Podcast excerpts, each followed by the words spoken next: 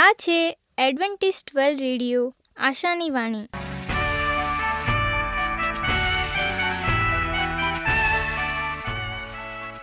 હું ગામિત સ્નેહા, અમારા આજના પ્રસારમાં તમારો હાર્દિક સ્વાગત કરું છું.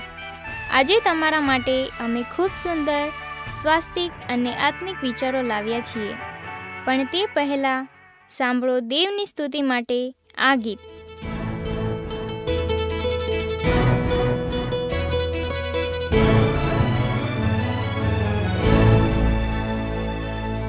यीशु है नाम उसका, दुनिया को बताता है।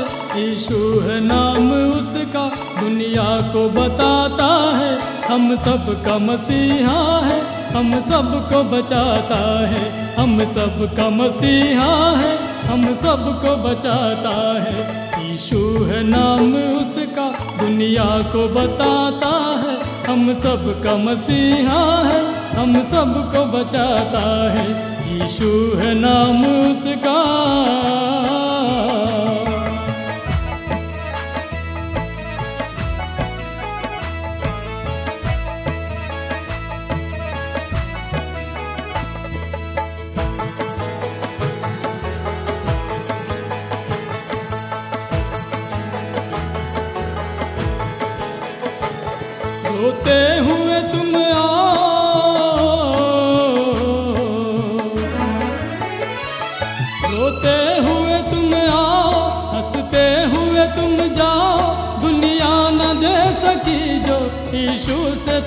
पाओ दुनिया न दे सकी जो ईशु से तुम पाओ टूटे हुए दिलों को ईशु ही हंसाता है। टूटे हुए दिलों को ईशु ही हंसाता है।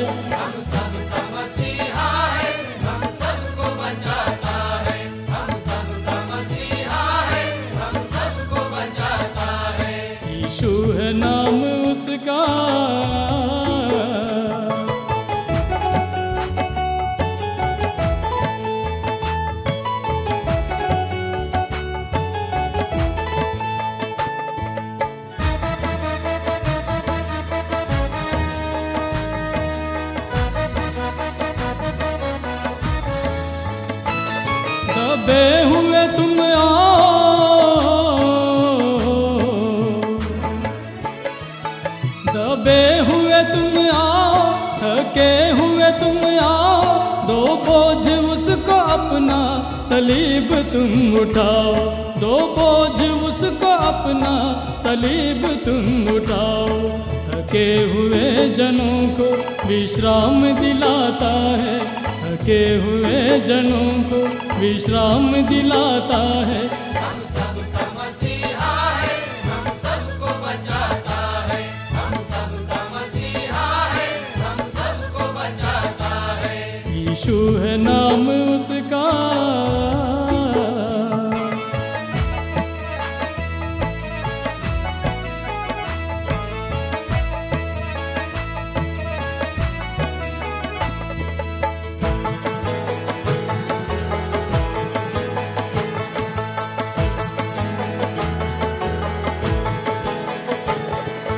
त्यागे हुए तुम आओ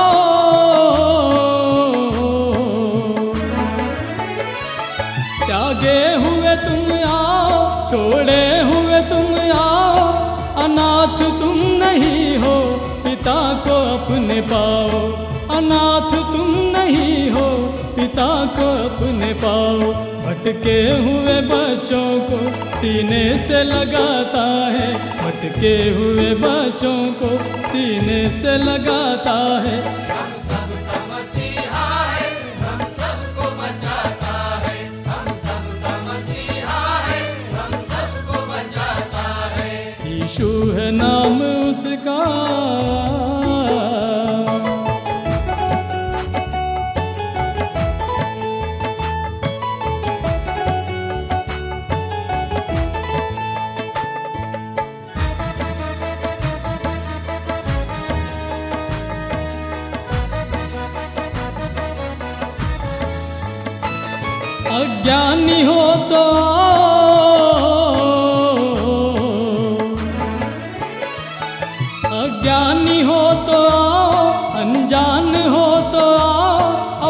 तक न जान पाए जो यीशु से जान जाओ अब तक न जान पाए जो यीशु से जान जाओ जीवन को कैसे जीना यीशु ही सिखाता है जीवन को સ્વાસ્થ્ય તે જીવનની અમૂલ્ય ભેટ છે તેને જાળવી રાખવા માટે આપણને શું કરવું અને એના માટે આજે સ્વાસ્થ્યને લાગતા શબ્દો સાંભળીએ ચમત્કારિક દવા જે મોટે ભાગે તમારા ડૉક્ટર કોઈપણ રોગ માટે આપતા નથી.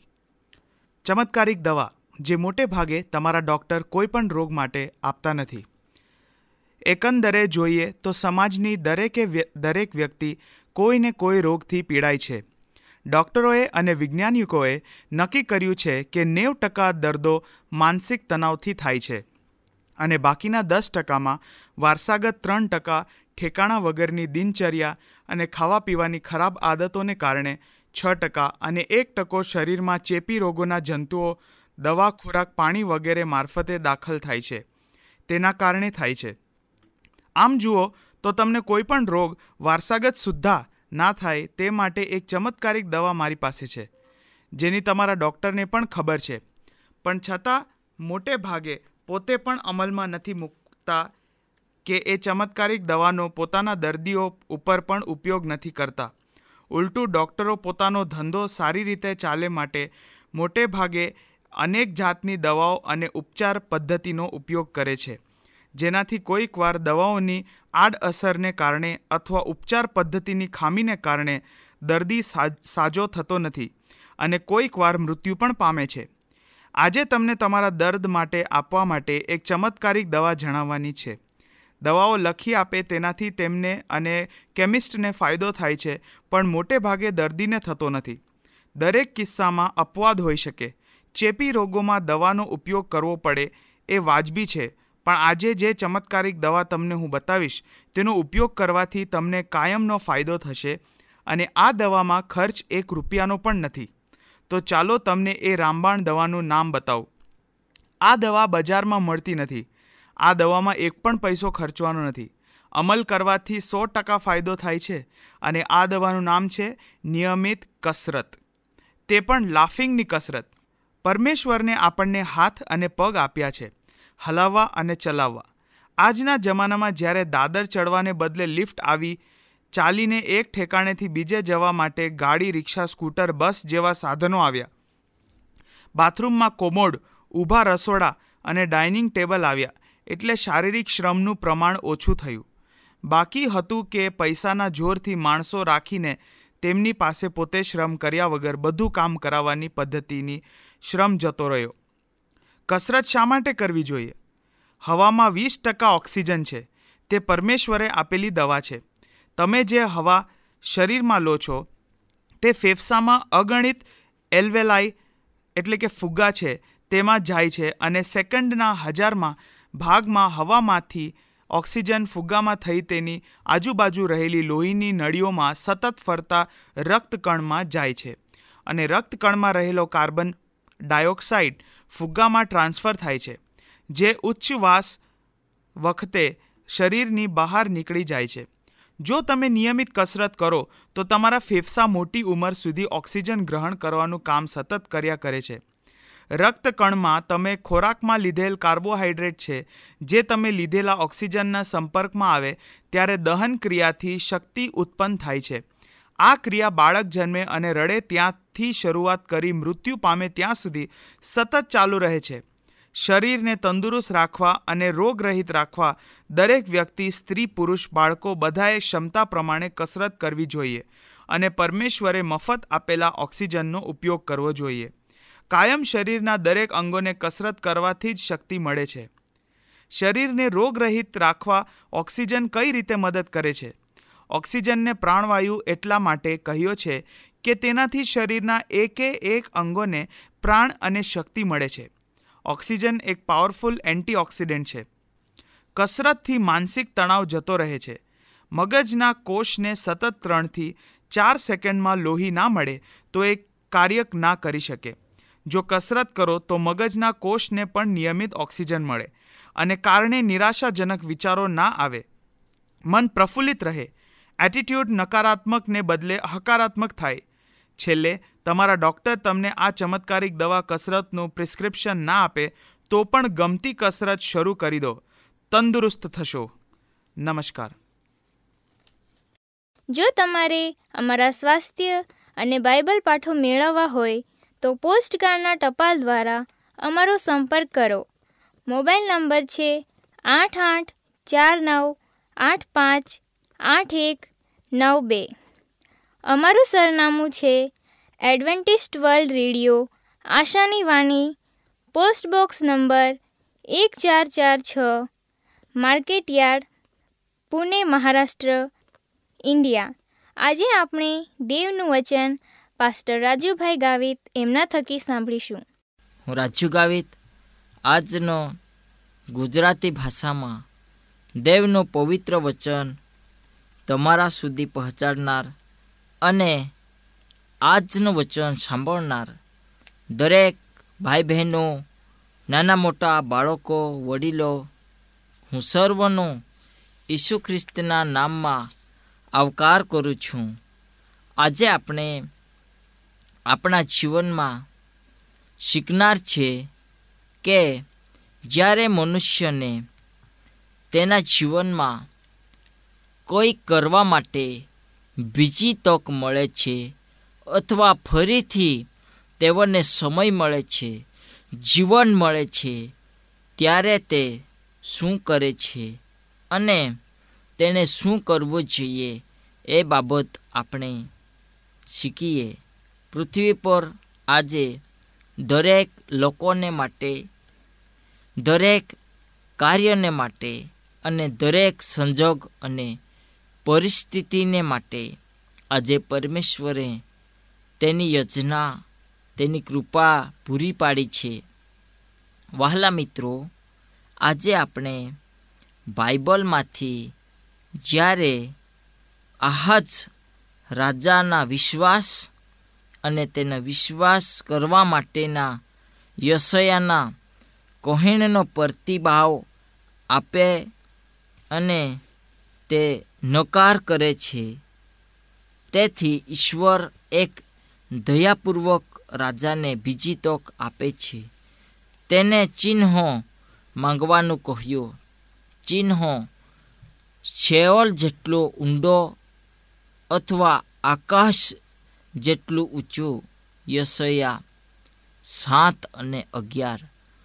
અહીં માનવીને આપવામાં આવેલ વિશ્વના માટેનું એક મહાન આમંત્રણ છે, જેવો લટરીઓ કે સ્વીપ સ્ટેકથી વિપરીત ઈશ્વરે સુંદર એક પ્રિન્ટમાં, દ્રશ્યમાં કોઈ પ્રતિબંધો મૂક્યા નથી. માનવી શાસકીઓ તેમની દાનની ઉચ્ચ મર્યાદા સુધી પહોંચાડીને અડધા રાજ્યની ઓફર કરી હોય, તેની જેમ ઈશ્વર કોઈ મર્યાદા લાદી શક્યા નહીં હતા. અને જો દુષ્ટ રાજા ફોકતો વિશ્વાસ કરશે, તો પણ ઈશ્વર તે દુષ્ટ રાજા માટે આકાશ તથા પૃથ્વી પણ ખાલી કરવા તૈયાર છે. અને અહીં એક ચિહ્ન તરીકે આહાજ જે રાજા હતો અને સોનાનો પર્વત કે ભૂમધ્ય સમુદ્રના રેતીના દાણા જેટલા અસંખ્ય સૈનિકો તે માંગી શક્યો હોત. આહાજે જે પ્રમાણે કર્યું તે પ્રમાણે તેણે શા માટે પ્રતિભાવ આપ્યો? યશયા સાત અને બાર. પ્રથમ નજરે આહાજનો જવાબ એ હતો કે ધર્મનિષ્ઠ અને આવકારદાયક લાગે છે. તે ઈશ્વરની પરીક્ષા કરવા માંગતો નથી. જેમ કે ઇઝરાયેલી પ્રજાએ અરણ્યમાં સદીઓ અગાઉ જે કર્યું હતું. પરંતુ અહીં એ તફાવત છે કે ઈશ્વરે રાજાને પરીક્ષા કરવા માટે આમંત્રણ આપ્યું હતું. ઈશ્વરની જબરજસ્ત ભેટથી તે ખુશ થશે, તેની ધીરજની કસોટી થશે, પરંતુ આહાજ ઈશ્વર પર ભરોસો કરે તે માટે તે ઈશ્વરની મદદ લેવા ઈચ્છતો નથી. તેણે વિશ્વાસને બંધ કરવા માટે તેના હૃદયના દરવાજોને બોલ્ટ મારીને બંધ કરી દીધા. વહાલા મિત્રો, આજે આપણને યશયા સાત અને તેર અહીંયા એ બાબત બતાવે છે કે યશયાએ ધ્યાન ધર્યો કે ઈશ્વરની પરીક્ષા કરવાનો ઇનકાર કરીને બાહ્ય રૂપે ઈશ્વરને કંટાળાથી દૂર કરવા માટે આહાજ હકીકતમાં ઈશ્વરને કંટાળો આપી ગયો હતો. આ કલમને સૌથી વધારે મુશ્કેલ પાછો એ છે કે યશયા પ્રબોધક અહીં મારા ઈશ્વરનો ઉલ્લેખ કરે છે. તે સ્પષ્ટપણે યશયા સાત અગિયારથી વિપરીત છે, જ્યાં પ્રબોધક રાજાને ચિહ્ન માગવાનું ઈશ્વર પાસેથી તારા ઈશ્વર તરીકે કહે છે, જ્યારે આહાજ રાજા એ દૈવી ઓફરનો નકાર કર્યો, ત્યારે તેણે તેના ઈશ્વર તરીકે ઈશ્વરનો પણ નકાર કરે છે. આમ ઈશ્વર યશયા પ્રબોધકનો પ્રભુ છે કે નહીં? કે આહાજનો રાજાનો? વહાલા મિત્રો, પરમેશ્વર આજે તમને અને મને બીજી તક આપે છે. અને આ એવી તક જે તેની સેવા આપણે આગળ લઈ જઈએ. આ દિવસનો અભ્યાસ આપણને ઈશ્વરની સહિષ્ણુતા તથા આપણા બધાનું તારણ થાય તે માટેની ઈશ્વરની ઈર્ષ્યા વિશે શું શીખવાડે છે? જ્યારે જેવો ઈશ્વરની સંપૂર્ણપણે શરણાગતિ હેઠળ આવતું નહીં ત્યારે તે માનવી હૃદયની કઠોણ તથા અંધત્વ વિશે પણ શું જણાવે છે? અંતમાં, જો ઈશ્વરે આહાજને તેની જયતા ચિહ્નની માંગણી પૂરી કરી હોત, તો શું આહાજ રાજા વિશ્વાસ કરત? તમારું શું ઉત્તર છે તે તમે સમજો. ઈશ્વર પાસેથી ચિહ્નની માંગ ચાહે તે ઊંડાણમાંથી અથવા ચાહે તો ઊંડાણમાંથીની ઓફર આહાજ રાજાને હલાવી શકી નહીં. તેથી જ્યારે ઈશ્વર કહે છે કે જેવો માટે ઈશ્વર પતે, તમને ચિહ્ન આપશે.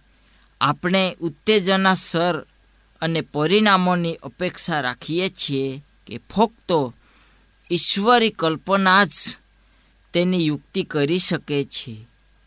હવે અહીંયા દેવ આપણને એ બાબત શીખવાડે છે કે એક પુત્રહીન સ્ત્રી જે બાળકને જન્મ આપી શકે અને તેનું નામ ઇમાનુએલ પાડે અને એ એક નામ આગળ જતાં ઘણું એવું કામ કરે, સામર્થ્યવાન બની જાય, પવિત્ર બની જાય, ઈશ્વરની પસંદગી તરીકે કામ કરે.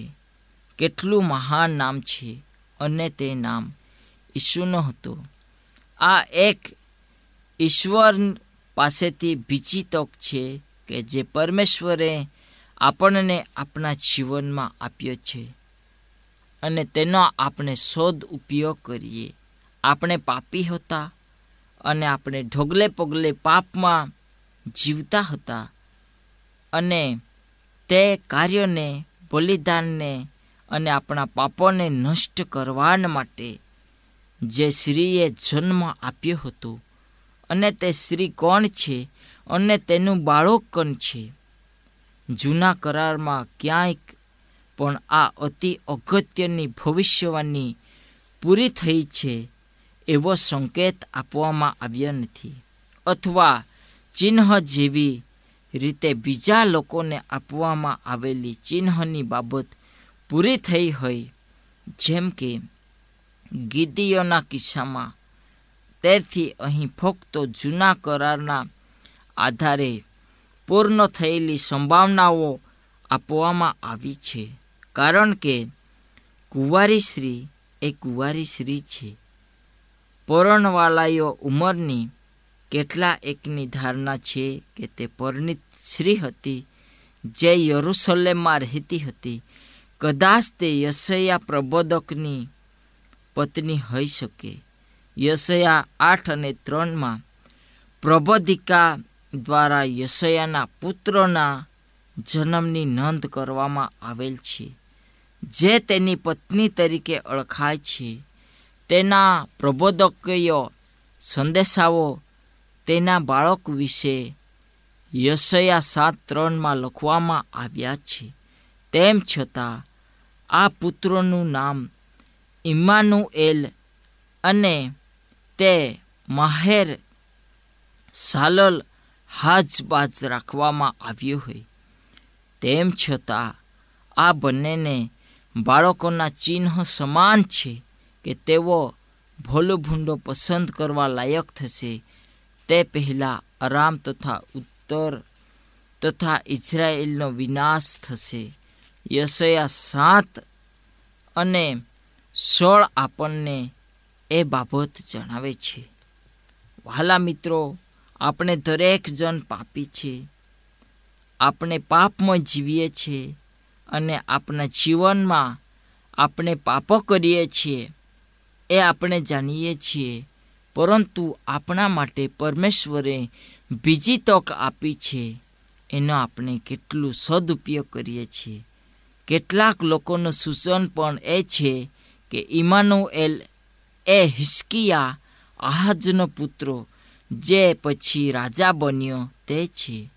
પરંતુ ક્યાંય પણ ઇમાનુએલ નામ લાગુ પાડવામાં આવ્યું નથી. કેમ કે ઇમાનુએલ કંઈક અંશે રહસ્યમય છે અને ઈશ્વરનું નામ સામાન્યપણે ઈશ્વરની આપણી સાથે રહેવાની તક છે. ઈશ્વરની આપણી સાથે રહેવાની એ પસંદગી છે. તેવો તેનો અનુવાદ થાય છે, જે ઈશ્વરની હાજરીનો સંદર્ભ આપે છે. તેથી તે યશયા આઠ અને નવ અગિયાર અધ્યાયમાં કરવામાં આવેલી છે. ભવિષ્યવાણી મુજબ વિશેષ પુત્ર હોય, જો એમ હોય, તો તેનું ઈશ્વરી તરીકે મહિમાવંત વર્ણન શું છે? અને યશિયાનું થડ એ રાજા આપણને હિસ્કિયાને આપી શકાય તેવી કોઈ પણ વસ્તુથી ઉપર જાય છે. પરણવાલાયક વયની અપરિણિત સ્ત્રીને કુદરતી જન્મ દ્વારા બાળક અવતરે તે ગેરકાયદેસર બાહેંધરી દ્વારા બે કાયદેસર અથવા ગેરકાયદેસર બાળક જન્મે. જુઓ પુનઃ નિયમ તેનો બાવીસ અધ્યાય અને વીસ અને એકવીસ કલમ. શા માટે ઈશ્વર વિશ્વાસને પ્રેરણાના સંકેત તરીકે આવા બાળકનું સૂચન કરે છે? તેનાથી વિપરીત નવકરાર ઈસુને ઇમાનુએલ તરીકે ઓળખાવે છે.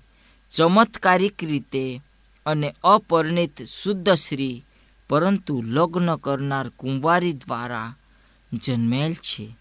ઈસુએ પણ ઈશ્વર પુત્ર છે અને યશયાઈનો ફણગો અને યશયાઈનો થડ છે એમ કહ્યું છે.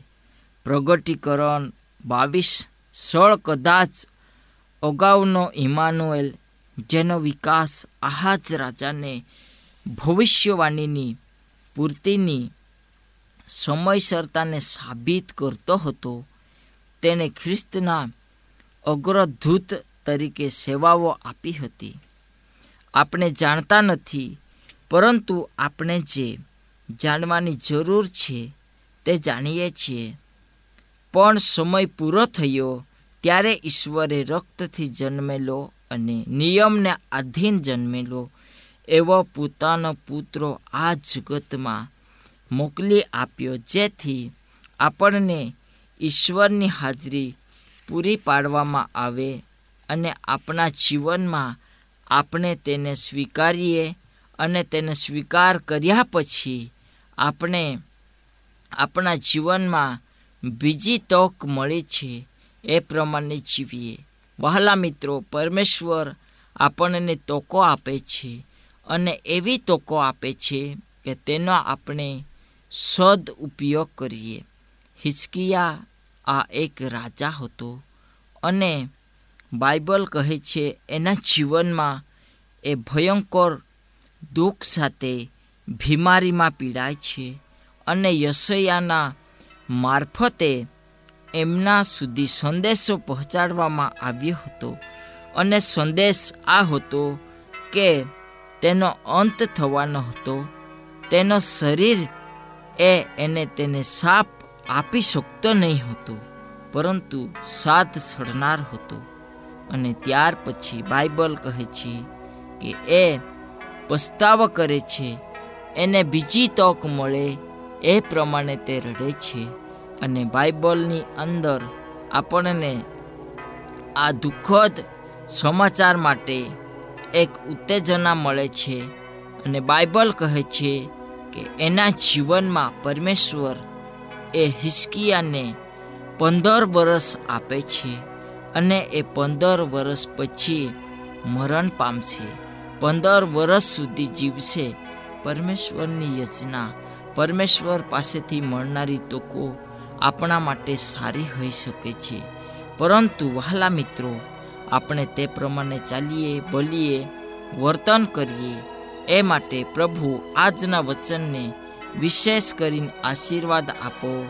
Amen amen. અમારી સાથે આજના પ્રસારમાં રહેવા બદલ તમારો ખૂબ ખૂબ આભાર. જો તમારે અમારા સ્વાસ્થ્ય અને બાઇબલ પાઠો મેળવવા હોય તો પોસ્ટકાર્ડના ટપાલ દ્વારા અમારો સંપર્ક કરો.